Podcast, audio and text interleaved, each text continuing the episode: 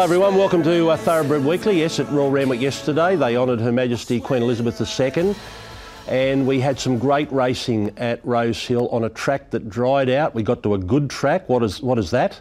A good four. Racing was fantastic, and we saw two very good three-year-olds produced by Godolphin, who have raced into favouritism for the Golden Rose after winning the Ming Dynasty and the Run to the Rose yesterday. Yep, and impressive, I must say, and uh, a fair track as well, which was great.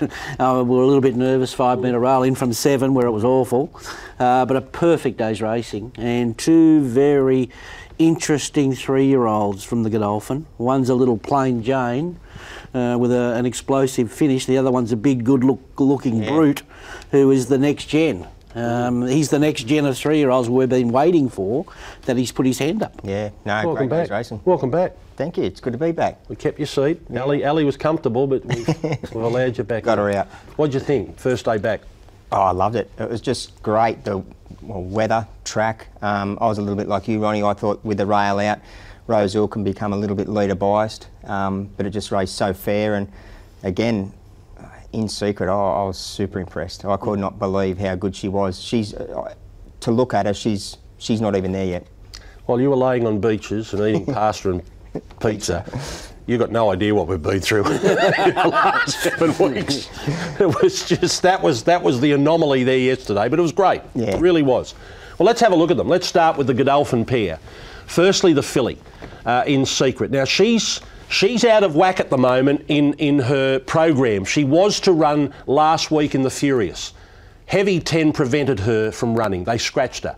This was plan B, the backup plan to run in the run to the Rose, which which leaves her out of contention for the Tea Rose next week. It comes up too quick.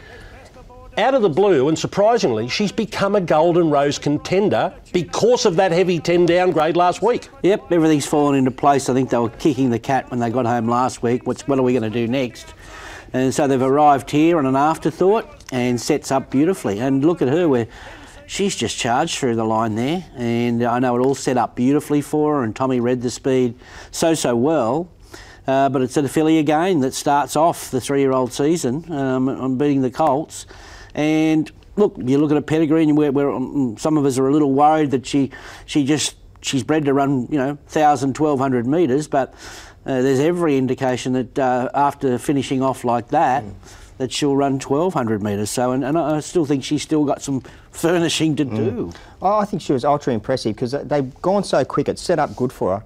But Tommy had her under a fair bit of pressure, 600 from home, to race at a top like she did for so long. And then when Tommy switched the stick over to the right hand, I, I was just super impressed with the way she just exploded through the line. She- she- She's she's pretty special, I think. First filly to win that race. Yeah, but you wouldn't think with the Not many. Yeah, with the filly series. Yep. You Yeah. know, it has Not to be a hiccup to do it, or you got to. Uh, the main fillies will always go for their, their Mm. own sex and whatever. So it's interesting um, to, to line them up, and yeah, we've got to talk about some of the beaten Yeah, Hulk. brigade there as well. You know, the, the, Mate, honestly, the more I watched it last night when I got home, the more the runs become better. Like there's just so Mm. many good runs in that race. Um, I went and spoke to Brenton Avdulla after the last race about Fireburn. He was ultra impressed. She ran through the line really well. Um, best of Bordeaux. How, how tough is this horse? Well, I, on the point of the turn, I said he's gone. Um, uh, but he showed character, I must say, to hold on to second, Yeah. even though uh, there were some unlucky runs behind him. Sweet Ride went good again. It, it was pr- proved there was no fluke in the performance last time. I think Nichuno should have run a clear second. He was am- he was cantering behind the speed there. I think he's a, a clear running horse. He, he's just he's not he's not confident in amongst other horses. Um, Huey, obviously, he would not have beaten the, beaten the winner, but um, Huey did say like even when he got sort of clear running, he, he's just not. He's But not- look at him here, Corey. Look at him here. He's he's just he's, just so ambling up. balanced and he's ambling. You think, oh, he's going to accelerate this horse, but Yeah. then he hits the speed humps and Yeah. and uh, doesn't get a. You know, you need momentum now where he wants to get out and go because he's had the soft run. And there, that's the bad spot there. And then Yeah. there's half a run there, and that half a run closes. Yeah. And then you know you, you- you've missed the boat then. Yeah, and I, I think just a bit more room. You know, like he, he's just not. He hasn't got the confidence under his belt at the moment. Um, had he got clear room, yeah, he should have definitely run a clear second. I like that horse behind them. Look at that Prometo running through the run. There's a race in him. I don't know whether it's the Golden Rose or what, but uh, there's a race in that horse. He's, he's, he- he's got a good performance left in him for sure. Uh, let's go and hear from uh, Darren Beadman and Tommy Berry. But when she did draw well here, um, and Spacewalk drew out wide, he went went to Melbourne. But look, from day one, she's no oil painting, but what she's got in here and what she's got up there, um, that's what counts. And um, the race set up nicely for her, but she's just been crying out for a dry track, and the team's been very patient with her, and um, you know she's yeah she's top shelf. just wow. You know, like she just takes your breath away. Um, and as you said, it wasn't. It's not, never a good position to be in, but she was just so relaxed and so calm. Where in a couple of her earlier starts, she really wanted to chase the speed. So it shows she's really maturing now. And um, you see in the yard, she's still a bit light, still a bit woolly. So the best is yet to come. But the way she reeled them boys in, and I think she might have created history today. I don't think a filly's ever done that before. So correct me if I'm wrong, but um, wouldn't be a bad one to stick with. Uh, Kacy Fogden uh, spoke with Greg Pritchard after the race about Best of Bordeaux. Kacy Fogden, much improved run from Best of Bordeaux today. Yeah, absolutely. Obviously, nice to see him back in that usual pattern. He had to do a little bit of work early, and um, he's been beaten by a filly with obviously less weight. So um, I think he's run well. It's nice to see him finding the line late. Um, you know, he's obviously still learning his craft. So I think all roads are pointing nicely towards his next start, the 1400. Looks like that winner was hard to beat for everything today. Absolutely. Yeah, delighted. Are the plans going forward? Golden Rose 1400. Okay, and uh, Tom Magnier from Coolmore, uh, still Coolmore looking for an Everest uh, horse. They haven't. There's been no mention of what Coolmore might do. I suppose Best of Bordeaux's in the running. Tom Magnier from Coolmore, where are you at with the Everest now? Well, obviously, you'd be a lot happy with Best of Bordeaux today, but you have to wake up in the morning, see how horses pull up, and, and have a think. But yeah, I, I, I couldn't be any closer to the decision today. You just have to, you know, we have to, we want to find the best horses for the race, and obviously, Best of Bordeaux was a lot better today. But yeah, I have to speak to Kacy and James, and obviously James was pretty close with us on the um, on the Everest path, so we have to. Um, we have to have a think about it, but yeah, no, no closer to decisions yet. But a lot happier Best of Bordeaux today. Ideally, you'd like to pick one of your own, but is it something you have to do? No, not at all. Like if somebody comes to us with an option and says, "Look, we have a horse for the Everest. Do you want to do a deal? 100%, we're up for it." But you know, like we obviously at the last minute a couple of years ago, we picked yes, yes, yes, and and that turned out pretty good. Um, Home Affairs Randy Everest. He turned out to, to to learn a lot from it. So listen, we're not we're not in a panic. Let's say that. Okay, there's uh, Tom Magnier. I think they'd love to have a horse like Golden Pal in the Everest, the horse they took to Royal Ascot, but he couldn't win an Everest. He couldn't win. No. So I, there you go. They're open to offers. Yeah, so well, I suppose just something can jump out. It's all about timing, and you see see sometimes the last horse pick runs well because Yes. you know they're Johnny on the spot with no issues and in form on a two week backup or whatever. So it's hard to do, but if, if you're um, you know if you're Coolmore, you can you can show You can wait. yeah, that's right. Uh, now, the Ming Dynasty quality, it's probably more a race you're looking at your spring champion horses. And I think the Ming Dynasty has moved in dates, but it's run on the same day as the Run to the Rose. And Golden Mile has had that 1400 metre run under his belt now, and all of a sudden he's a Golden Rose contender. Yep, and he hasn't been over raced, and um, yeah, look, he, he's a brute, a really good looking horse in comparison to his stablemate. He's a he's a very interesting horse. You've got to like from here on in um, what he does here, and and he look he, he did react when he was he drew a barrier and he did race closer yesterday, and um, and showed improvement. So who's to say that he won't improve again? I like what Tommy said. Uh, sorry, Sam Clipperton said when he come back about the um, the earmuffs. Like when he got out on the track, I was a bit concerned because he started to get a little bit hot when he was going out on the track. But he said once he got out there, he really calmed down and relaxed. But he is some sort of horse to look at. Yeah, he's a beauty. Um, yeah, what do we want to say about the rest of them? You know, after a comprehensive win like that, uh, Macalade was good. Um, those horses, Basquiat, he had his chance. He travelled sweetly. The winner outpointed him, and then we come down to these um, probably the Spring Championship uh, horses, and they've both they've they've gone good. Flag of Honour was excellent. Um, I think Conqueror, no worries yet. He's, he's fine. He, he just got into that awkward spot where he he's another horse. He needs momentum and balance, and so I don't know what the next move with him. I suppose they they will run him in the in the Golden Rose, and um, the disappointment of the race was Zoo Tiger. He just wasn't himself there, and he didn't shape up. So back to the drawing board or start from scratch with him. But it's all about the winner. Yeah. He's. Uh, I don't know which one I like out of those two. I really don't. They I, I, I, you know, come Golden Rose Day, I'm, you know, you, I wouldn't know how to split them. Uh, let's go in here once again. We've- We've played those races in reverse. Of course, this uh, race, Golden Mile, came before the Run to the Rose. Darren Beadman and Sam Clipperton.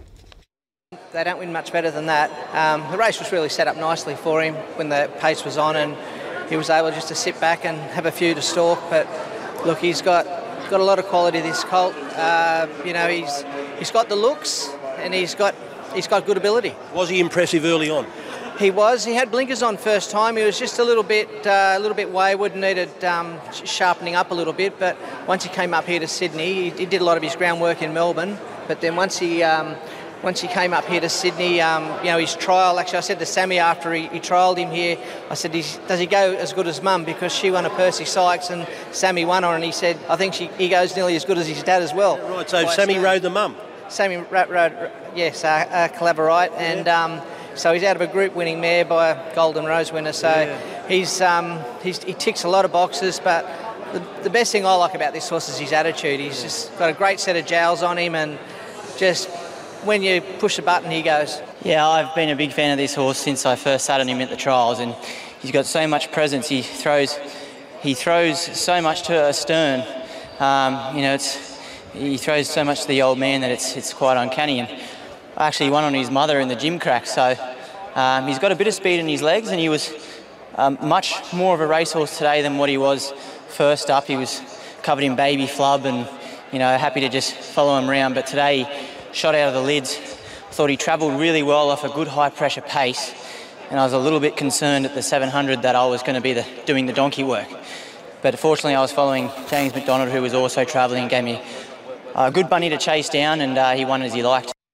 So the Godolphin pair are first and second favourite for the Golden Rose in two weeks' time. Now that's starting to sta take a little bit of shape now. We've got a bit of form to work with, and obviously, heat of the moment, um, the, they're going to firm, and obviously, in Secret Golden Mile have taken over from favouritism. Um, Jacquinot, we've seen him, and we he's a big X factor because I think Mick Price doesn't want to run him to the race after winning and putting paid to them first up in Melbourne. So he's right there, and I'm very interested in She's Extreme. She's got big improvement to come. Uh, Best of Bordeaux, well, yep, he's earned his stripes. And Fireburn gets a tick, doesn't she? If we get a wet track and uh, Golden Rose Day, the 1400 will suit her. Well, let's have a look at the, the spring champion horses. Here's Mark Newnham uh, after Machelade with Greg Pritchard. Mark Newnham, Marchelade doing some great work late for second in the Ming Dynasty.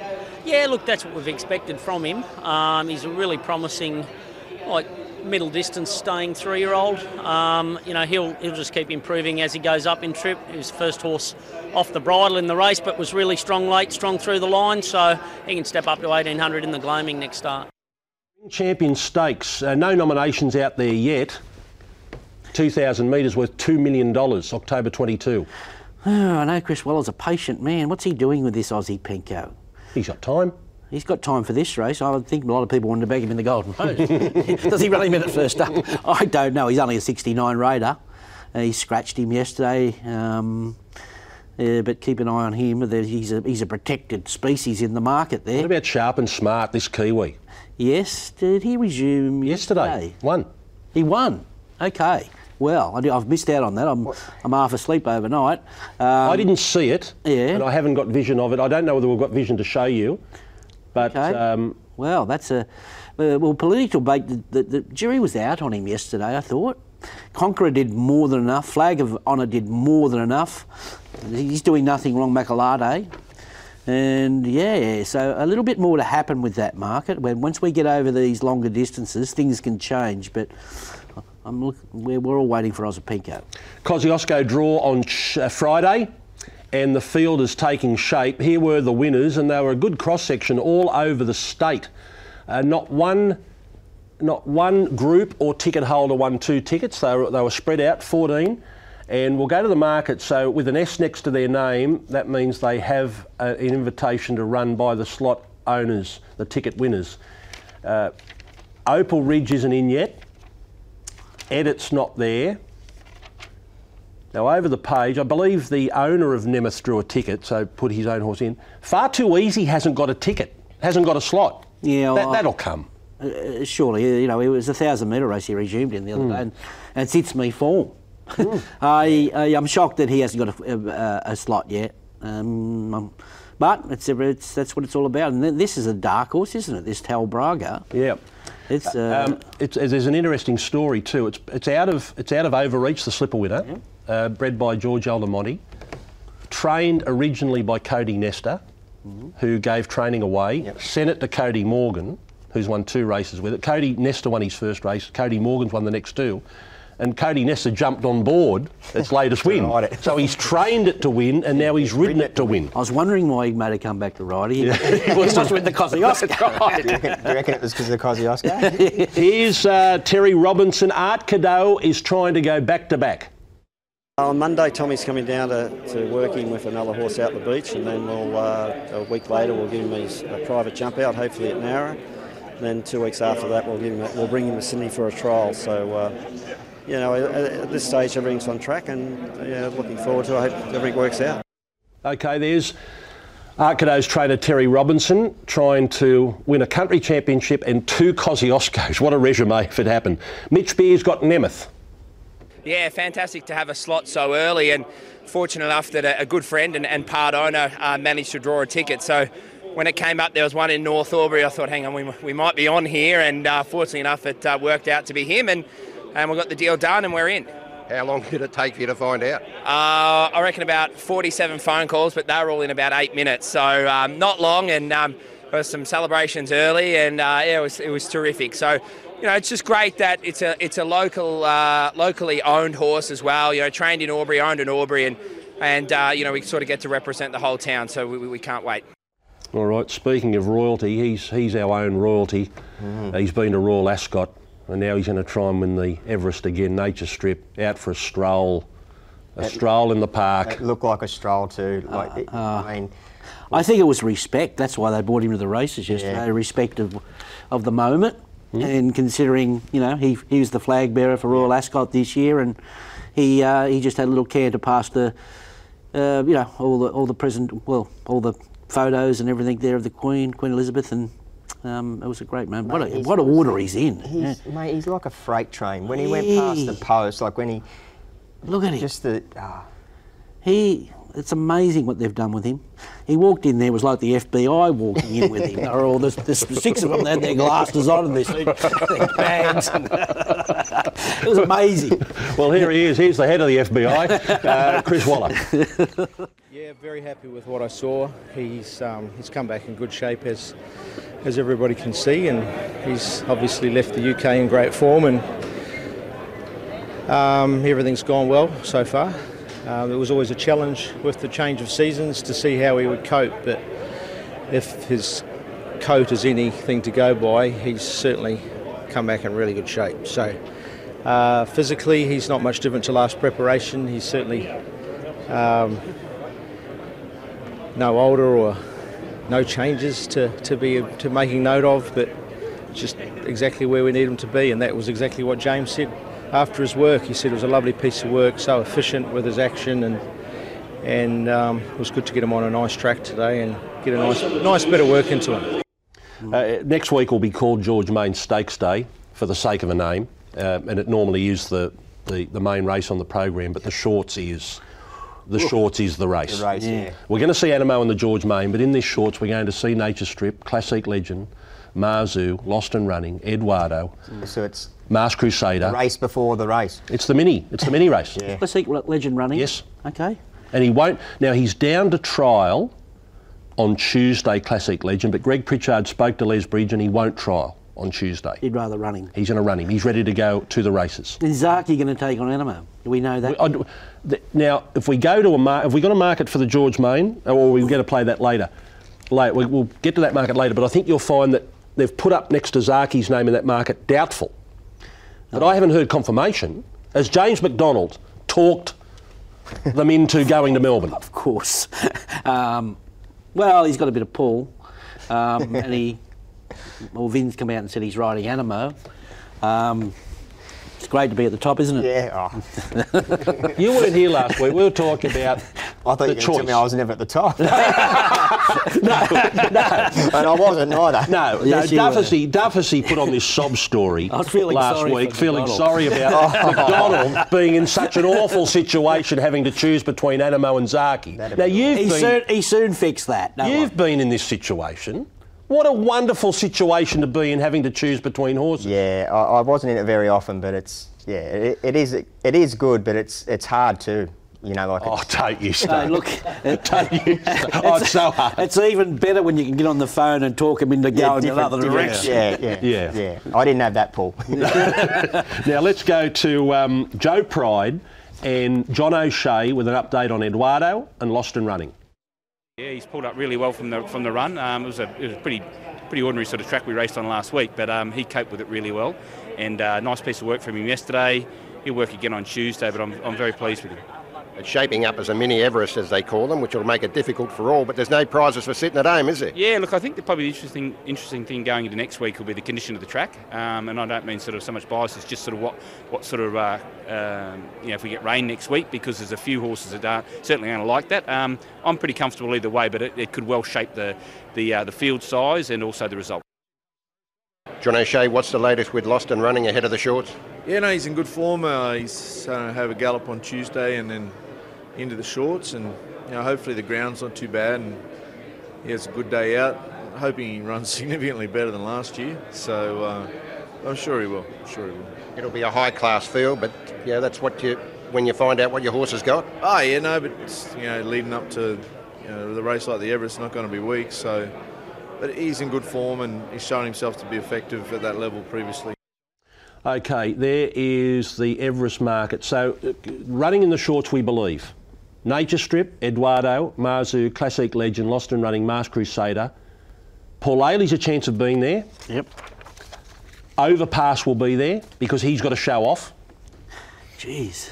Um, we're going to get a good good look. See? Look at that now. In Secret has become an $18 chance in the Everest. The Everest, yeah. I can understand that with the X factor of Yep. a three-year-old and a sprinting three-year-old. Like her, her time shaped right up with uh, So what's she get? What's, yesterday. what's she getting with? 50, 50, 50 Uh, three-year-old filly. I think I You rode. 52? Oh, it might be lighter. No, no, it's lighter because I rode um, She Will Reign. What'd you ride her at?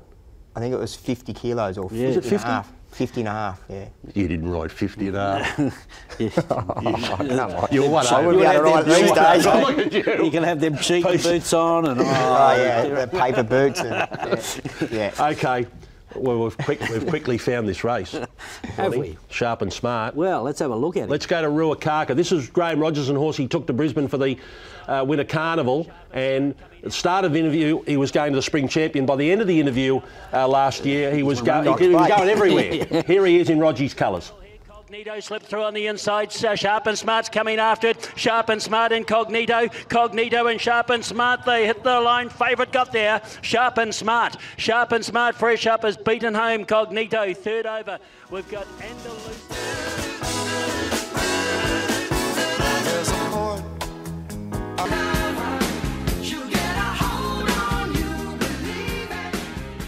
Okay, she's been a real star of the late, wet winter, Shades of Rose, working her way through Benchmark Company. Nowhere else to go but straight to Group Company yesterday in the Sheraco, the Group 2 for fillies and mares. And here she is leading all the way, falling in in the end. Yeah, what a valuable man she is now, though. I was her half brother one yesterday, Scalapini as well. Mm. So it's a great family, and she gets the stakes win on the board, and, and Dead Set has earned it. She's done a marvellous job uh, ticking off the 1200 metre box. I thought she was going to get beat for one. I, th- I reckon he, uh, the bob of the head at one stage there, Electric Girl may have even got Bob before be, before the line was in front. So a deserved victory. What he does with her now probably has to turn her out and look after her because she's been up since the middle of winter. And- I'll be shocked if he continues with her. Yeah. Yeah, yeah, yeah. Yeah, I, I, th- I think she deserves a break. Um, I, I- big credit to Rachel King. I, it's good to see her get on a really good horse like this. She's um, she works really hard. You know, she said she's been out there for the last few weeks, tippy toeing around with this mare and really looking after her and trying to help her. But she's it was just good to see her get into the winner's circle on a horse like that. Yeah. Uh, the beaten brigade there. Palace Pan was uh, was good, nice mare. Um, Electric Girl was a big improvement. Now Espiona, she What, what's the this habit? She's got to go straight. Yes. if you're going to be a good horse, uh, you know. Just, whether there's just something niggling her, or um, when, when she peeled to the outside, I thought she was just going to Explode. pin the ears and Mhm. explode, but she didn't. She, you know, horses want to wander, and you know, yourself. normally means something. Yeah. Yeah, there's, uh, well, you got the right man to sort her out. Um, maybe she was just lacking a bit of match practice, but she's on notice now. I thought that was a, a, a terrific trial from Kosciuszko wise, from It's Me. yeah. Oh, it was great Held through up. the line. She's, was- she's a no, right. We won't be able to get our old mate back on in the George Street there if he would. Manny. Emmanuel. Manny. Yeah. Manny.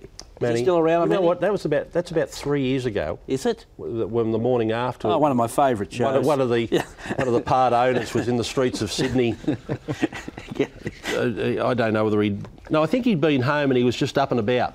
He was up He and was a about. very, Yeah, very was interesting. About. That's right. He was into rocks and diamonds. Remember? was, what do you do? right. What do you do for a living, Manny? I'm into rocks and diamonds. I don't know what that meant.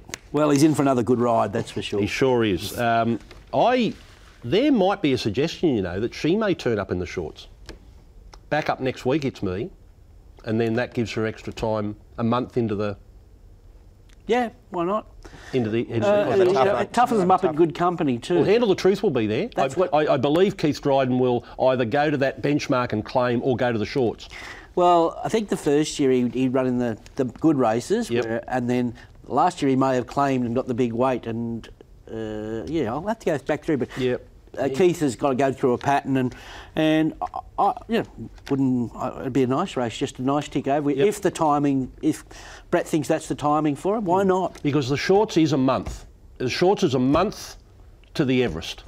Now, a lot of those horses like Mazu and Classic Legend, they'll go to the Premier in two weeks and have two weeks into the Everest. Eduardo, Nature Strip, they'll go a month into the Everest, and some of those Kosciuszko horses could go a month, into the Kosciuszko as well, off the back of the shorts, or, or a race on that day. Here he is, Bjorn Baker, after the race. Um, I don't know what he was doing yesterday. His mate owns the, the, the, the sponsor, Irresistible Pools. I don't know whether he wanted a cut price deal or a free one, but he got plenty of. We'll start at a free one. we'll work our way backwards from there. Yeah, well, with the promo that he gave it yesterday, he It just- deserves a free one. It was one. never ending. It was in the pre-race and the post-race. Uh, and a he had to win it. What a country! What a country! Congrats to Steve Gallard and his wife Louise. They've been great supporters, and Uh, I must say she only won by a nose. Pretty, it's not as big as my nose. She would have won comfortably, but I was very nervous. It's a hard race. I was, I was really uh, anxious about today, I'll be honest, and, and you never take it for granted. And just thrilled to the sponsors, uh, Jim Wilson and his family are beautiful people, so great to win. I've never won an irresistible pools race, so very happy to win uh, their race as well. She just keeps getting better and she's had a long preparation, but she just keeps stepping up. And I've been sort of on her every week track work at home, and even her gallops at home every week they get better and better. And when she was winning on those heavy tracks, I was convinced she was going to be a better horse on a good track, and she's shown that today. Group two, Sheraco Stakes, job done. Now let's go to the Theo Marks, and here is the win of. Oh, are we going to? Um, before we go to that, before we go to that, Munce. here is Chris Munce. Yeah, Chris Munce with his runner Palayapan. Chris Munce, Pelisapan, tremendous run in the Sheraco Stakes. Really good, yeah. No, uh, had to do a little bit of work early, but I thought she battled on well. Kiwi would give her a great ride, and um, she raced accordingly. So yeah, look, very good first up. Strong field, so it's a good indicator of the horse's class. Yeah, she's a good galloper. Um, you know, she showed me that when she won the Dane Ripper, and the, her run in the um, her run in the Tachtiara was very good also. What will you do in the now? Uh, she'll probably run independent here, 1400 metres in two weeks' time. Okay, let's uh, now go to the Theo Mark Stakes, and Kiku comes storming home when we pick them up. Look how far back she is, and uh, you've got Prime Candidate in front. Yep, and uh, look, this what a messy, messy race this is. Uh, You know, we went to the races thinking, well, this is the easiest map of the day. You know, you, Ellsberg sits outside prime candidate. You know, Mr. Mozart sits behind him, and they, they just looked at each other for too long here. And and I don't know what happened. I'll try and get you to explain that in a minute, Corey. But there's so many, and she just. Uh, the winner just comes with momentum down the outside, and so many of these horses get held up, and, and it's a bunch finish. And you try and work this race out form wise. Um, you know, Rustic Steel was held up, Atishu was held up, uh, Mr. Mozart, you know, he was was never going to run second. exactly. He was gonna- He was going to run fourth or fifth. He drew barrier three and he ended up wide no cover from the thousand metres home. Ellsberg, after thinking he's going to sit outside the lead, he never gets a crack at them. He, you know, he could have, he should have been right in the finish as well. And even old mate Kim and Patari gets held up. Yeah. So it was just there was. Uh, It was a messy was- race. She was on the spot at the right time, Kiku, Yep. and she's got improvement to come. Like she, she got away with that one. I'm not so sure she should have. Yeah. Because I think it was only probably going to be a warm-up race for next Well, time. whilst everyone else was in trouble, she was just sitting back watching them all and worked Bye-bye. around them and just gathered momentum. Can we go back to the start and just and you can take us through it, what um, what Schofield on Ellsberg and Pike on Mr. Mr. Mozart Yeah. was doing in that early Well, stages. Ellsberg, like Ronnie said, we always knew where he was going to settle. He was going to settle outside lead with Chad Schofield. He was doing work. Mr. Mozart, Pikey, he should have just took the drop straight away and sat on Ellsberg's bum. Like he would have been in the perfect position, letting them do the work. But instead, he he he showed the horse interest to get up underneath Ellsberg. And he's a fresh horse, and then he overdid it. Well, he, and then when he tried to put the brakes on, they, the speed was coming back, and he had to pop out and go around him. It was just, he- uh, I'm not into potting jockeys' rides, but he just should have read the play like 150 metres before and just dropped over the horse's neck instead of showing him a sign to you know get up underneath. It it just went all pear shaped. Yeah, I, I think he would realise that after the race. Go, Yeah. wrong thing. You know, it happens. It happens. And a horse like Mr. Mozart, he's not a horse that you can show him interest and then sit him on his Well, he's a four-year-old stallion Yeah, first up too. A, and a big, solid, you know, free-going horse. He- yeah. Okay, let's go and uh, hear from uh, Chris Waller now after the winner Kiku. The speed was on up front, which I think helped, and racing on a good track today was, was perfect for her. And yeah, as you say, Jason came with a well-timed run, and it was a winning run. Is she an Epsom horse? Yeah, she's nominated for it, and we thought enough of her to run her in the Doncaster back in the autumn, but just struggled on the very wet ground. So hopefully we can get some good weather in Sydney the next few weeks, and she'll she'll be there. That speed helped. Uh, obviously, the white gate, where Chris said if you can get ahead of a couple would be great, but the speed uh, it definitely helped. And I was in a, a lovely rhythm, and, and, and she her turn of foot was yeah pretty electric. All right, here's the Epsom market. Walla, Walla At the top, Fangirl and Hinged. Uh, you got Mare, Mare, Mare. Then Profondo, Converge, Halal, Miss- uh, Mwanga and Mr. Mozart. bit more to happen there. Uh, a little bit more to happen. It's going to be a good race, uh, as, as usual, but we'll wait and see what unfolds. You know, October one. Okay, uh, another break and more to come on Thoroughbred Weekly.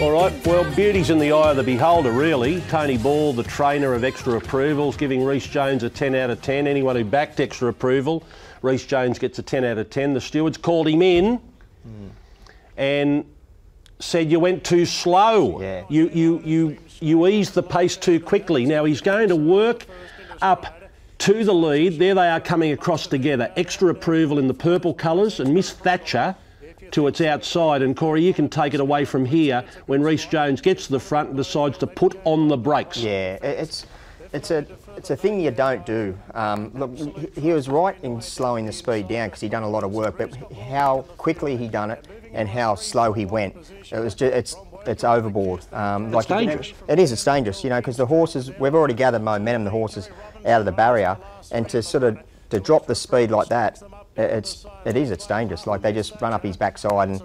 Even here, like he's just going way too slow. Um, you know, yeah, it's won him the race, but it's it's caused a lot of trouble to the runners back in, back behind him. It's- Ma- Marc Van Gestel said you slackened the speed by a second and a half, a second and a half inside a furlong. Yeah. So you need to be mindful not to bring your horse back too quickly, which you can, which can cause interference behind you. Yeah. Especially when they go out hard. Ah, it's all right if you come out steady. you can go as that's slow right. as you like. Well, they, no one's gathered momentum like that. They've, the old story, th- they're not motor cars. They haven't got brakes. That's right. Now, also too, just in the last bit here, extra approval. Uh, once again, just near the line, Marc Van Gestel said we've been noticing lately that you're losing your balance. Yeah. It's a tactic jockeys ad- adapt, but you've got to be mindful that you don't tip yourself over the horse on the post. Yeah. That would be embarrassing. He's thrown his It's thrown funny, too what- much weight too far forward. He, he? he's um He's got a unique style. yeah he's he's well, he's small in structure. He's he's quite. Is he riding too short? It looks that way a little bit.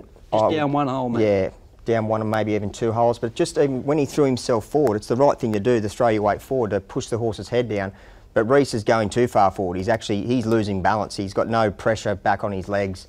Um, yeah, it's, it's definitely something that he's got to work on. He's done it a couple of times. Um, it's not it's not a major thing, but um, yeah. So is that something you can go away and, and talk to him about Yeah. in your role at Racing New South Wales in the jockeys Without a doubt, yeah. No, we can get him on the Equicizer and show him where he should be pushing more weight back into his back into his legs Hmm. um, instead of throwing it forward too far up into the horses. Horses run for him, though. Yeah, They no, run he's- for him. he's- he- I'll tell you, he reminds me very much of like like Chrissy Munce. Yeah. You know, like a Hmm. very similar riding style. Um, yeah, very. But that's why they get the allowance. Yeah. They're going to make mistakes. for sure. For sure. You know, oh, look, he, he could turn into a little Peter Cook. You know, like Yeah, he, he, yeah. mm. Yeah, He and like you said, needs fine tuning. horses run for him. Like Mm-hmm. he's Well, Tony Ball, he was uh, he was just delighted. Forget about what Reese did. He's first sitting He got he got him a win, and here he is. Dream come true, mate. Reese, especially. Yep. How, how, how long have you been trying? How many goes have you had off, off the top of your head? Six highways. Six highways. Yeah. I run second with Senatorial, uh, fourth with him, two seconds, now this one. You were close. You were overdue. Yeah, due for one. Bounced out a lot better today. Um, unfortunately, things didn't go his way last start. Got strung up a little bit, a little bit further back, but today, during wide, was probably helping him to his advantage, really. He was a little bit steady away. Had to do a little bit of work to get to where I wanted, and from there, just con- kind of controlled the race and to suit him, and he was too good for him. Did you feel that you took the speed out of the race too much down the back? No, no, I was happy with how I was doing. Okay, here we so. You got him into trouble. yes. the stewards were Might have brought it to their attention. Better stop doing this. Leave it for Sunday. um, Kips Bay won the midway. Uh, this was $15 at the start of the week, and they never stopped backing it. Well, once he walked in the yard, you knew why. Yeah. He looked like Lonhro walking in there. Um, he, he's a lovely, flashy sort, um, well, well set up. Um, not many people had him leading, and he did it both ends. I must Yeah. say, it was a big win. Well, this is one of the races, Ronnie. I, I thought it, maybe Rosehill, it's going to play out the rail out leaders track because he done. I, I thought too much work to get up and over Yeah. to lead the race, and I thought it's got to give. Um, but he just found another gear topping the straight. Yeah, he's an interesting. It's only Chris Waller had him. I don't know. Yep. And they sold him after he won. The form out of the race has been great, Mm. and and then I think they sold him for thirty. He must have had an issue, a, a veterinary issue. Might have been one that just slipped through to the Yeah, keeper. Black Duke had no luck at all there. Darylita Bell run out of room, and uh, yeah, it was just a good result for the stable because they Quinelled it. Yes, a Quinella to Nathan Doyle. Yeah, it was a good ride in the end. I, when we were stuck three deep, I said, "Go press on with it, please." So um, we was probably expecting him to lead uh, his first run for us, and he was a bit of a he's a bit of a crocodile in the gates. He likes to roll around a bit, and he was, missed it by two, and um, was quite impressive sitting off the speed. So.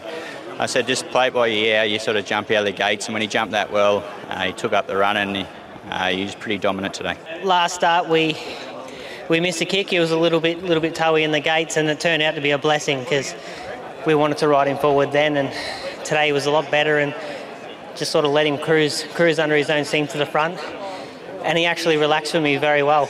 Um, you know, he's got a he's got a little bit of a history of wanting to go keen, but I was more than happy through the mid stages, and from then on we got a kick.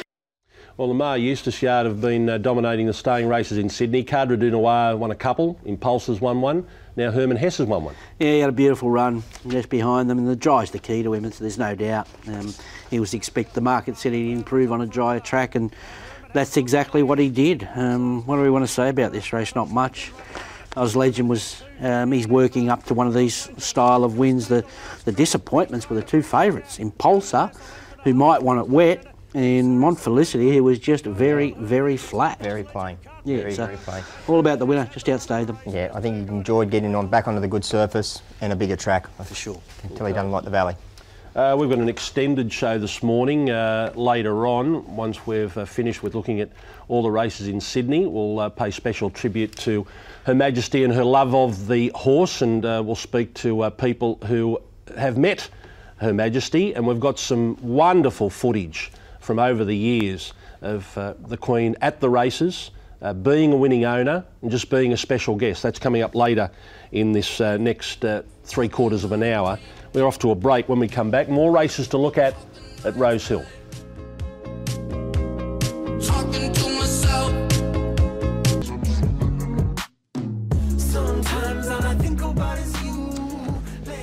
All right, uh, here's Pink Ivory winning for uh, John Sargent yesterday. She made her way to the Oaks in the autumn, and I wonder where she'll end up this time. Yeah, I don't know. Well, she's a four-year-old mare now, so they'll just uh, probably chip away and win a stake, try and win a, uh, a stakes race with her. Um, no, it's a lovely second up run here. She's strong. They put the speed on here, and and um, she just was too too tough for them late here. Colino looked all over a winner. Just found the 1800 a little bit too much. Funny run, Hammerin. He he had everything went according to script. He followed the lead. He popped out. He just hit a flat spot there. And when the stablemate dashed past him, and then oh, geez, he's disappointed. Then he picked himself back up.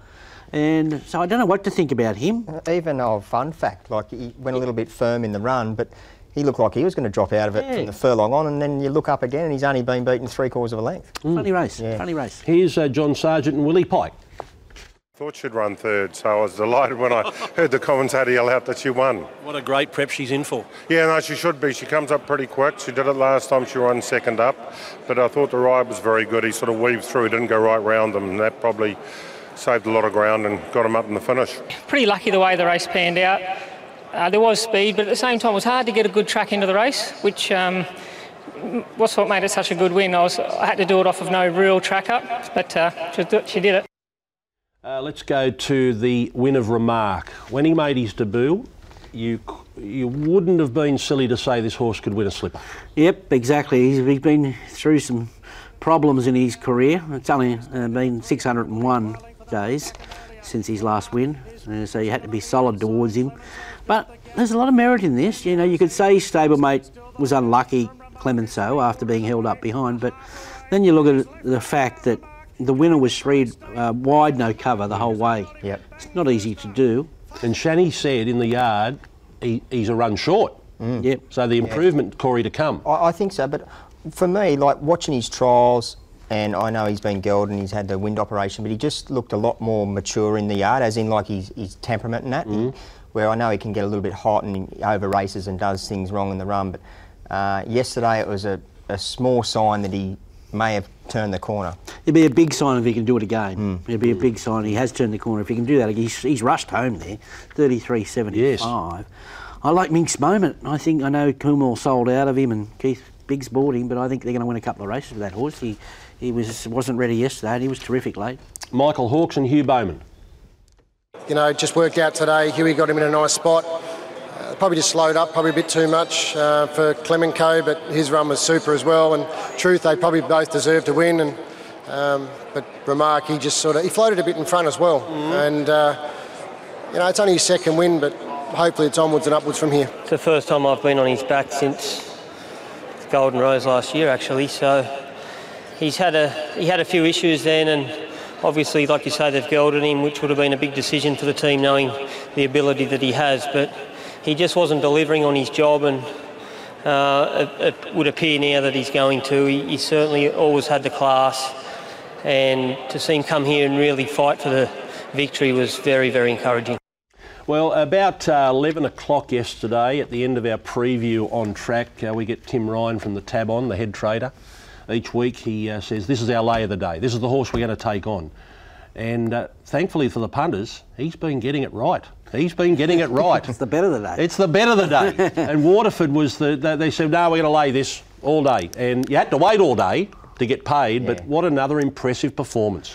What was the biggest win of the day? Was it one of those Godolphin pair, pair, or was it this come the last? I know it's only a benchmark 78. But it's the way he's doing it. It's the way, and you don't see a midweek win and then bang bang two Saturday races. He's he, he's really you know. Oh, it's the first time I'd seen him in the flesh. Um, I was ultra impressed when I seen him, but uh, just Tommy's comments when you come back. You know how I was talking about J Mac giving them the pat, the Group One pat. You Yes. just know when they're good horses. You can just hear it in Tommy's voice when he come back that you know he, he's pretty special. Mm. Uh, I think he'll be getting the J Mac, Mac Pat when uh, he gets about 56. Tommy, who's getting the pat? Tommy, or the kid or the horse? Tommy, better watch out. Watch your back. here's, here's Chris Waller and Tommy Berry. We learn more about horses under race pressure than we learn at home. Um, you don't really see what's under the bonnet until you really ask them to quicken. They get caught speeding at home otherwise. He's a lovely progressive horse and a little bit tricky when he got as far back as he did today, but um, Tommy never panicked and came through them and he won with a bit, of, bit in hand, didn't he? Have you got a plan for him? Not really. Honestly, um, there's so many big races. Like we said, if he could keep winning, maybe he's a Silver Eagle, Golden Eagle type horse um, because he's only a, well, he's a European four-year-old now too, but he's six months behind our Australian horses. So we didn't want to get too far ahead of ourselves, but if he keeps winning, he could head down that path. The feel he gives you in the run, you just know it's going to be like that at the end. He's just he gives you a lot of confidence. He travels so well, and when I asked him to improve around the corner, he just picked him up and blew him away. But um, we've expected him to do that in benchmark grade, and he's he's going to have to step out of that comfort zone probably now, and he can definitely go on to the next grade. First start, I probably had him a bit further back than I wanted to, just to get him to relax, but. He was a bit fussy in the gates today, and he stepped away a touch slow. So there's still them little tiny things in his in his brain that are probably holding him back. But it just shows you how much improvement he's got to come. So Corey's theory is um, the JMac pat of approval, the seal of approval, is when they cross the line to reach down and just pat the horse on the neck. No, I was what's, saying. What's I the real? What's the real? I'm saying the J Mac Pat with this horse is going to be get Tommy Berry in the corner and say you've done a great job. There's it the might pat. Be, it might be the, the the gong day or something. it's time for me to take. We're going to take take a break um, after we have a look at the Golden Eagle market. Where, where does that stand? Because uh, light is coming, Artorius is coming home, and then you've got all these. Im- Im- Imperatriz got was beaten yesterday. She ran fourth. The great New Zealander. The great New Zealander. I want to see Elation again. Waterford. Oh, it might be might be Golden Eagle Day. We get that Pat. Uh, so there you go. there you go. Uh, we'll take a break and uh, come back with more.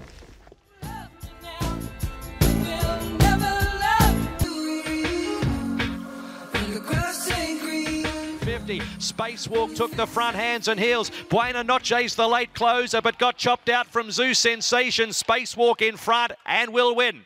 Spacewalk by a neck blader, not Jay luckless again, and then Zoo Sensation. Then Say Magique, Nanagai, English Riviera in front, but getting tired. Nanagai over the tops, coming hard in a blanket. Nanagai, Nanagai has won it from Say Magique. Scolopini, 150 metres to go, still two and a half. El Rocco pinstripe. Scolopini's going really strongly, and Scolopini's going to do it all. Blasts away to win it by about two lengths to pinstripe El Rocco, our playboy. Alligator Blood is the first to straighten. Clicks up and kicks away. Two and a half lengths in front of Western Empire. I'm thunderstruck darting through over on the far side. Then came Moonga and Cascadian down the outer. Alligator Blood, 150 metres to go. Two lengths in front. I'm thunderstruck, needing to get there. Alligator Blood tiring. I'm thunderstruck over the top, rumbling hard. And got it.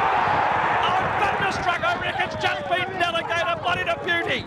Third in the race, Moonga. Lady of Honour, 100 to go. Kiss on all four cheeks, grabbing her. Lady of Honour just in front. Kiss on all four cheeks has got her. Then Yearning and Kiss on all four cheeks has won it from a photo. Lady of Honour or Yearning. Baller over on the far side from Rockin' Horse. Red Can Man then swats that late. Baller just in front. Rockin' Horse is in for the fight. Baller and Rockin' Horse, they hit it. Baller.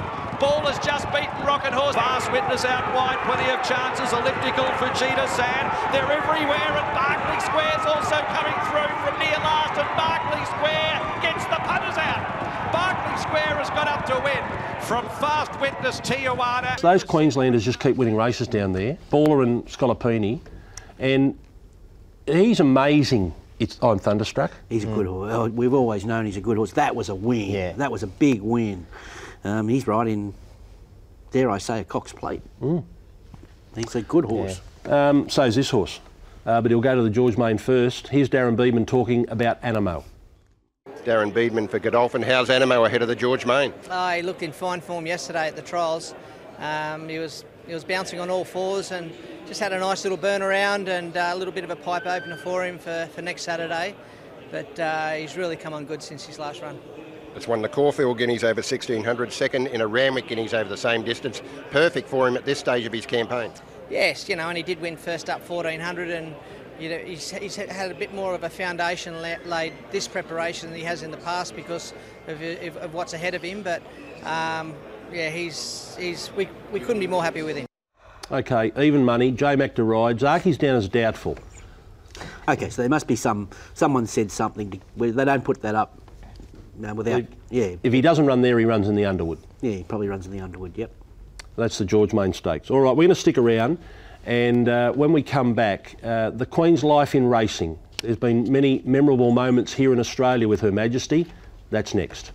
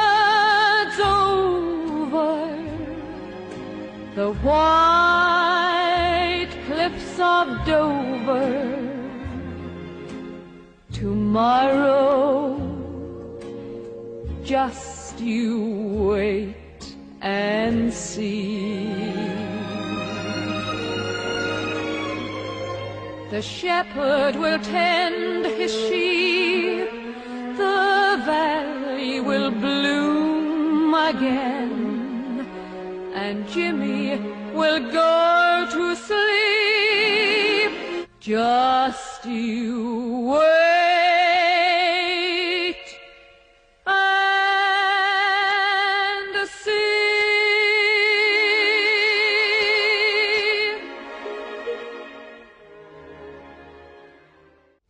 She had a very, very personal relationship with racing, racing around the world, racing here in Australia, racing here in Sydney.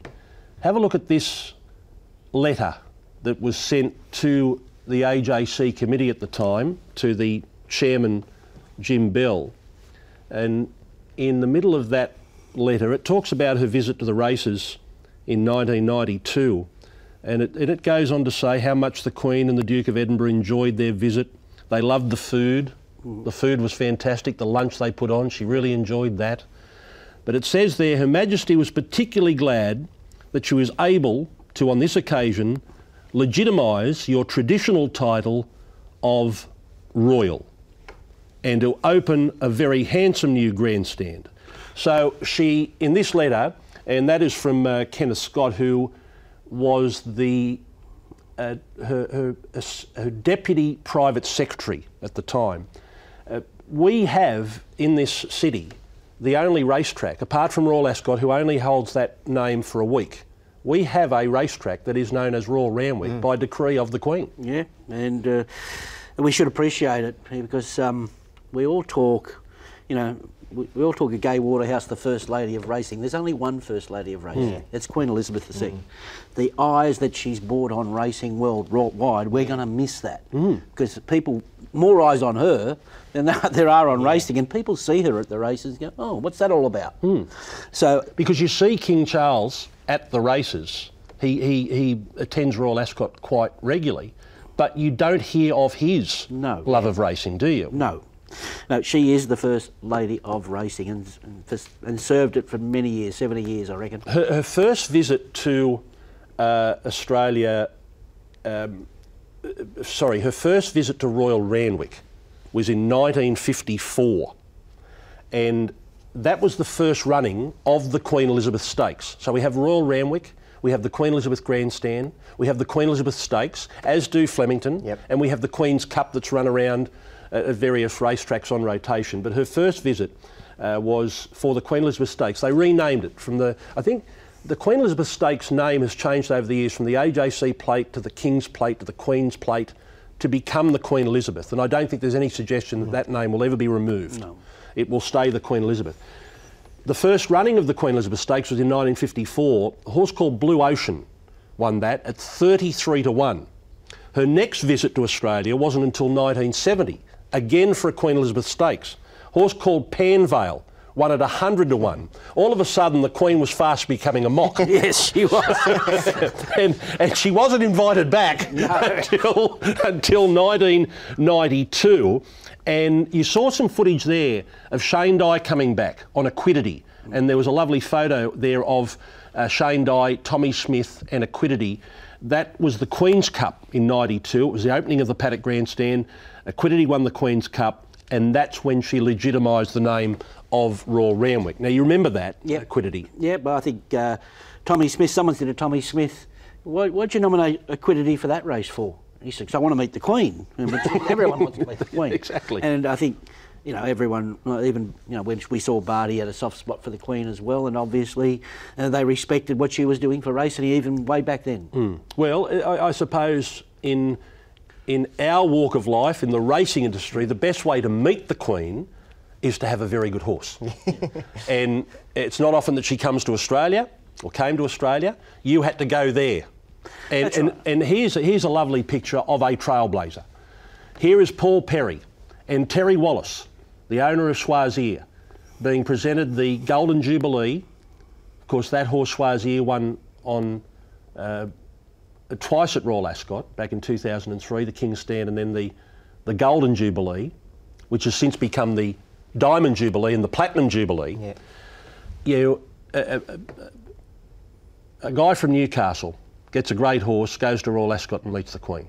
Yeah, and that's what's made Royal Ascot over the years. It hasn't been the prize money because there isn't any. Hmm. Um, it's just that that prestige about that meeting, which she's been a patron of, and she headhunts horses in her own right. When you when you get, go through all the stories, she she Mm. makes she she'd ring around, you know, all the people from France and all over the joint, and and, and sort of get them there emerging on that one day. What's, what's going to happen now with well, Royal Ascot? You know, like the, the parade.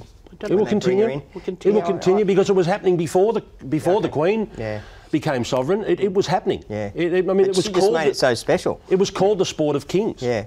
It still is.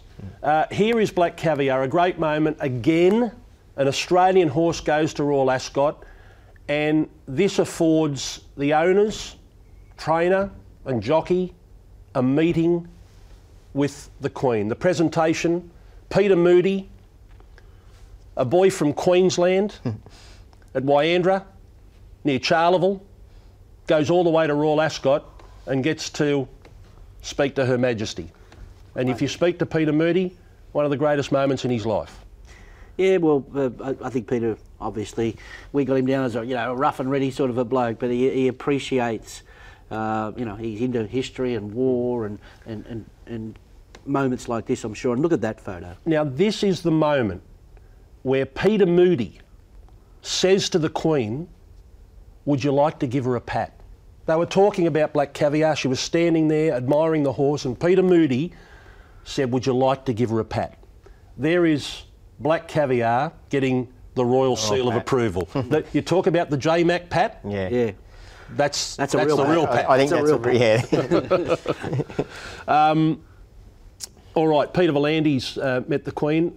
I listened to an, an interview with Peter on 2GB with Ben Fordham, saying what a privilege it was for him to have lunch with the Queen and then to be part of the royal procession.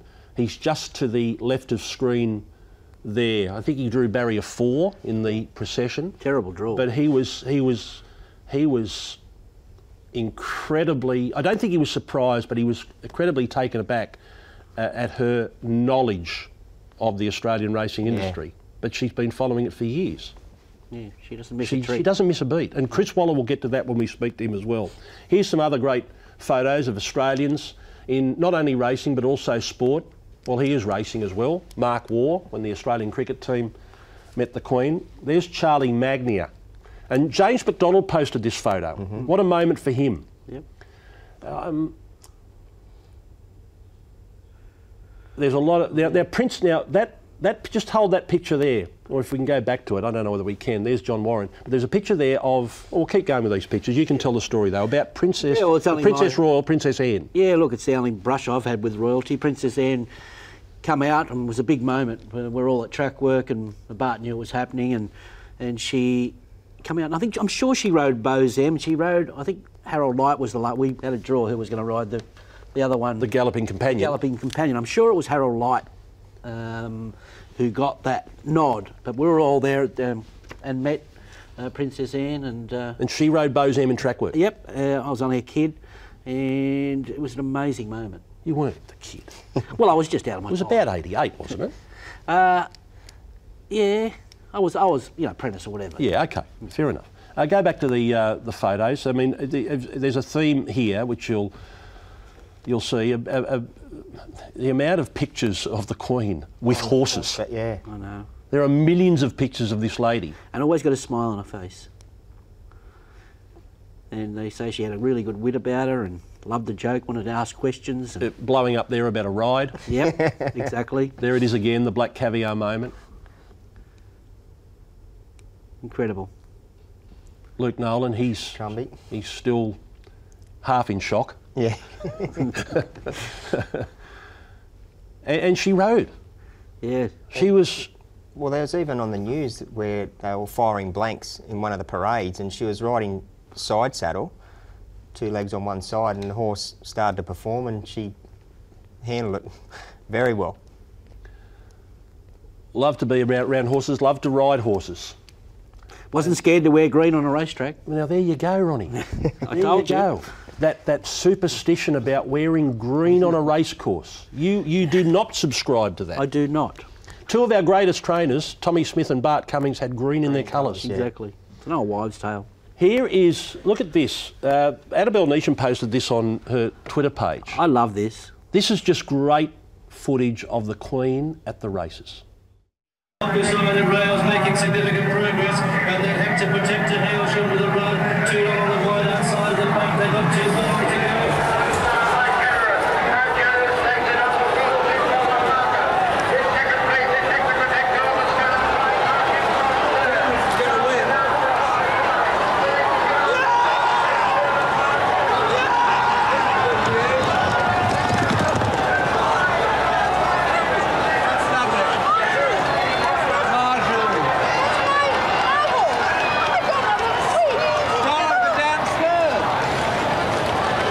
That's very good.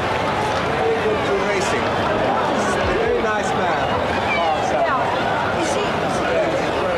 This is my, my, my friend who kissed, kissed my hand down there.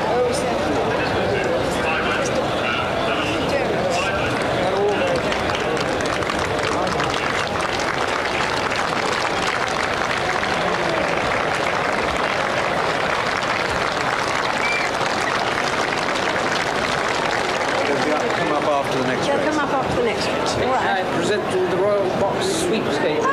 Many congratulations. Kind of. Thank you very much. What do I get? Well, you get 16 now. 16 pounds. 16 pounds. Winning. Yeah. 16 pounds in the sweep. Good result. Goes straight in the raw purse. exactly. Into the vault. uh, Chris Waller, he uh, he met the Queen, had lunch with the Queen at uh, Windsor Castle, uh, was in the procession at Royal Ascot. Uh, unfortunately, the Queen wasn't at Royal Ascot when he won uh, with Nature Strip. But here's my chat with Chris after the last yesterday at Rosehill. Yeah, when she first passed away, it was sort of, yeah, it's just one of those moments that we'll always remember. And having spoken to her recently, she sounded so well, and um, so it was a shock. Yeah, so straight away, sort of goes through your mind, oh, what do you do? Do you, are you expected to put a tweet out or something like that? And I thought, no, I won't do anything. Just sit back and and just just leave it. Um, then the phone started ringing. Um, just just kept ringing, ringing, ringing. And I thought, oh, maybe I have some sort of responsibility to say a bit and some of my experiences. But I didn't do anything, no media at all on the day she passed away. And then today, yeah, I've, I've done a few more because I can see it's a bit of a responsibility. Very small. Um, I was lucky enough to meet her a, few times and speak to her quite a lot. Um, but just, I think everybody wants to know everything they're hearing. If it's like she's the beautiful lady that they talk about, she's she's, she's that curious person that's got a sense of humour and a love of horses, and particularly in the racing industry. And it's all true. Like it's just her passion for people, the Commonwealth. Like she asked so many questions about Australia. She asked so many questions about racing. Um, she's over everything, and including horses, including form. Like she knows the horses that Chalkstream's running against. One day when Chalkstream race Surefire won, I think she said, "I think Chalkstream's a better horse than Surefire. I think we can beat him one day." Knows the form as well. Knew the form, uh, but she said he was a very good winner at Royal Ascot, Surefire. Um, it's just little things like that. Um, she knows he's a quirky horse. What are you doing with his gear? How is he to train? Are the track riders happy with him? Little things like this, and most important, welfare and how they pull up. So you you get a phone call to see how the horse ran after the race, and you're so nervous, but she just makes you feel so comfortable. So just a beautiful, beautiful person that's been a role model for every person in the Commonwealth, if not the world. It is, she is recognised around the world, and it's just been a fantastic experience and privilege to have a, a small part of a few conversations in the past five years.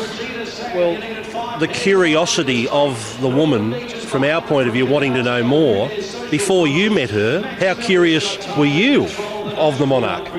Um, obviously, it's what you grew up with your parents, your grandparents talking about. I can remember the the women's weeklies at my grandfather's grandmother's place with the the big photo at a wedding or something like that, and and these people coming to New Zealand, and I'd be outside my school waving, and as the car would fly past.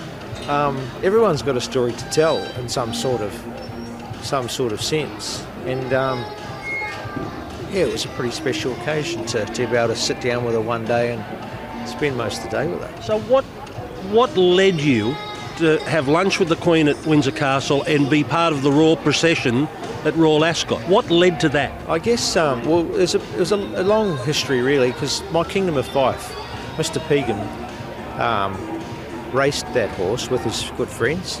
Uh, we bought him off the Queen. Um, and when he won the Queen Elizabeth, she asked then if she could get a video of the horse and me talking about the horse and what's changed because he came out as a as a horse that she raced um, and won the Queen Elizabeth. So a little connection started then, and then Winx obviously escalated it. Brazen Beau, I met her for the first time at Brazen Beau, and um, got a chance to go up and meet her and have a chat to her, myself and Stephanie.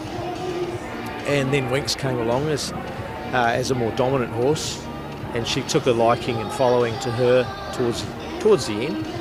Uh, would often send a message before the Cox Plate or after a Cox Plate and the Queen Elizabeth. so, um, and then yeah, got a letter to go and yeah have lunch with her, and that was just different. so nervous, but she made you feel so comfortable. Tell that story outside of Windsor Castle, waiting to go in. just, you just, you just, you just, you just, you felt almost embarrassed to be there. Um, but she genuinely wanted us to be there. You were pacing around outside, as nervous as, as you'd ever been. Yeah, yeah, more so. More it's so. it's up with your wedding and your birth of your children and and things like that. Um, But what's it like once you sit next to her? Does she put you at ease? Um, she does. She does. Just um, amazing, amazing little things. Um, and just chats to you and wants to know. She knows the questions, I think, all the answers before she asks the questions. Like I think one of the times it was the drought and how are people getting on? Where are you getting your horse feed from if there's no grain and it's been a drought for so long? And how the farmers getting on and and it's just becomes chatter and a bit of. She'll have a laugh and how do you race for such good prize money in, in Australia? I wish we could do that. And I said to her one day, um, I how many how many horses have you got? And she told me an amount. And she said, I've still got a few of my mother's horses. But she said we have to we have to um, be careful. We've got to make sure we're running a budget, and we had to sell a few horses. Like that's like she's over the finances. She's over everything. She's responsible, and she's out horse riding. Like she's been horse horse riding recently. Like she's just an amazing, amazing person. And then um, just has this glow about her when you see her in a room. It's I'm sorry if I'm going on and just explaining different things, but that's what comes into your mind when you think of the Queen. Her walking into a room, this glow. We did get a chance to meet the corgis. Did she? Is it true she feeds them under the table during lunch? We fed them under the You table. fed them. Yeah. And without a word of a lie, as I stand here now, um, she grabbed a cracker because we're having cheese and crackers, as you do. As you do with the Queen. She took one off the table. She, on her lap, she broke it in half, and she gave one to me, and she cheekily said, "Would you like to feed one of the corgis?" True story. What else could you do? That's right, and that's that's the Queen, and it's just been an honour to to meet her, a privilege to be a small, small, small part of her racing um, success, and um, to John Warren who made it all possible, and the team around her, I, I feel for them because she was like their mum, and it's a big family, and the people that would follow her around Windsor Castle, Buckingham Palace, and obviously Balmoral, wherever they go, she takes the, the team with her, and they're all just so beautiful people and in awe of her because she's an amazing role model. Did you give her a special gift?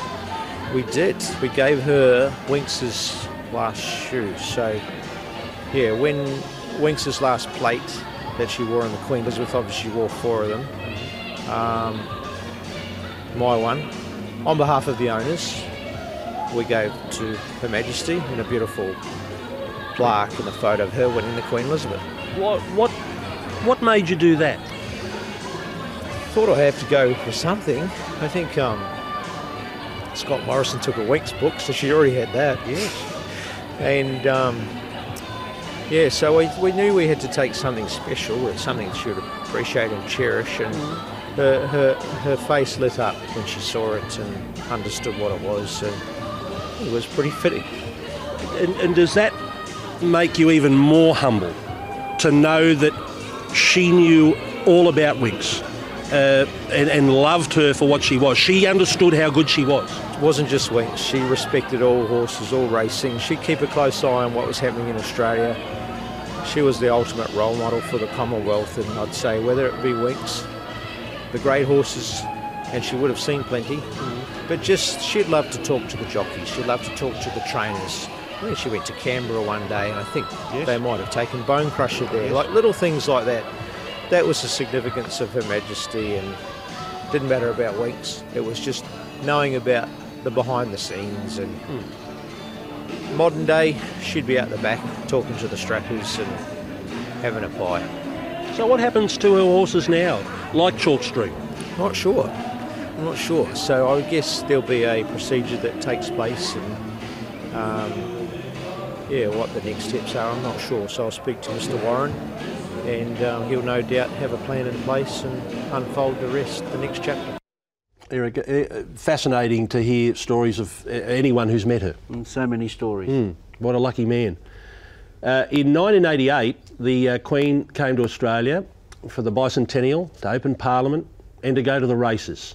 This is from a Sports Sunday program way back when, from 1988, at our nation's capitals racecourse. The race was billed as a battle royal, and the first sight the 20,000 strong crowd got of the royal personage was behind the windows of the Regal Roller, heavy machinery on a track also heavy from recent rain. Wearing a blue double-breasted coat with a matching hat, the Queen went into the new Canberra racecourse stand that bears her name to meet the Prime Minister Mr Hawke and his wife Hazel, as well as dignitaries from the ACT Racing Club before the British national anthem was played. The Queen wasn't only in Canberra to witness a great horse race. Her official duty was to unveil the Queen Elizabeth stand. But while all eyes were on her, Jim Cassidy on Bonecrusher was pondering the tactics of a six-horse race. Well, it's going to be a funny race. It's a small field. You know, there might be no pace, and um, the way I'm sort of trying to sum it up, I, I think I'm going to have to take the race to Bozam instead of letting him dictate the race. And uh, if I can take the race to him and, and have a nice run and running, um, you know, anything can happen. It's a funny game. Her Majesty paid close attention to the form guide. A family favourite in the big race might have been Dandy Andy, but then Princess Anne had ridden Bozam in track work on an earlier trip to Sydney. As far as Bozam's trainer Bart Cummings was concerned, he would have welcomed the opportunity of a royal flutter on his horse. Well, I'm a bit of a royalist, and uh, I like to support those who support racing, and the, royal family over many centuries have supported racing, and uh, I like to help those that helped uh, help the industry that helps me. Bonecrusher looked relaxed and fit as he was led into the mounting yard, while Bozam looked to have lightened off a bit. But who knows if the Queen's inspection didn't give the two champions a touch of anxiety. Betting immediately prior to the start favoured Bozam, the dead track working for the three-year-old colt, the four-to-one on favourite. Bonecrusher drawn the outside, racing, and Bonecrusher out wide, jumped well, as did Bozam and Bungarby down towards the inside. Manitota's looking for the lead. Dandy Andy and Wexford Castle is dropping out to last. As they race down towards the winning post, just over one circuit to go. And the leader was Manitate. Bonecrusher moves to second. Bungarby third, followed by Bozam, and the next one was Dandy Andy, who's racing on the outside of Wexford Castle. On the turn out of the straight now, they've got 1600 to go, and Manitate leads the field up the side. Bonecrusher second, followed by Bungarby third. A length behind those, Bozam, followed by Wexford Castle, and three quarters of a length off. Dandy Andy is last. Racing up the side now, they've got about 1500 metres to go, and the leader was Manitate. A length and three quarters. Bonecrusher settling down well. Two off third, Bungarby, a half a length. Bozam on the outside. Two behind those, Wexford Castle, and three quarters of a length off. Dandy Andy is last. Down the back they race at the 1200 metre mark, and Manitate under a the leader. A length and a half. Bonecrusher going beautifully in second place. A length and three quarters then. Bungarby, Bozam's on the outside. Further back behind those then, Wexford Castle, and a length and a half. Dandy Andy is last. They're well inside the 1000 metre mark in the Queen Elizabeth II Bicentennial Stakes, and on the 900 metre turn, it's Manitate a length and three quarters. Bonecrusher, three quarters of a length off. Then Bungarby, Bozam is fourth, followed by Wexford Castle, and three quarters of a length. Then Dandy Andy leaving the back, racing down the side. 700 metres out, and leads a length and a half. Then Bonecrusher second, followed further back in the field. Bozam moving around the outside, over along the inside rail there. Bungarby, followed then by Dandy Andy, and Wexford Castle is ahead off last as they race up towards the turn. 500 metres out, and the leader Manitate. Bonecrusher moving up on the outside. Bozam moves to third, followed by Dandy Andy. Bungarby and Wexford Castle. Bonecrusher race to the lead, 300 to go. Bozam is going out after Bonecrusher and running on well. Dandy Andy racing down to the 200 metre mark. It's Bonecrusher the leader. Bozam is trying hard. They draw clear. Bonecrusher in front. Bozam on the outside is trying hard. Bonecrusher, Bozam. They go to the line. Bozam. Bozam just got up the lead. Bonecrusher. Two champions. Yeah. Two champions. What a race. What a race. Uh, the champion Kiwi Bonecrusher and that wonderful horse Bozam and Bob Hawke backed Bozam. Well, Bart was tipping him at the time. That's right.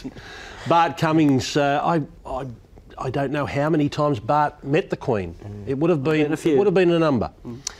Uh, and now finally this morning to this. Uh, this was one of the Queen's uh, great days on a race course where her horse won the Ascot Gold Cup at Royal Ascot.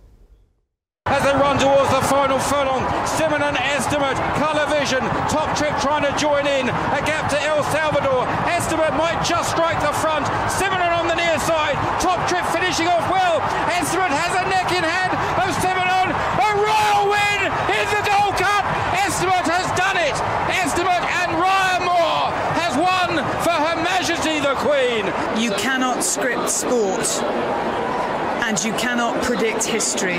But we have seen here today the perfect script and a piece of history. For the first time ever, a reigning monarch has won the Gold Cup.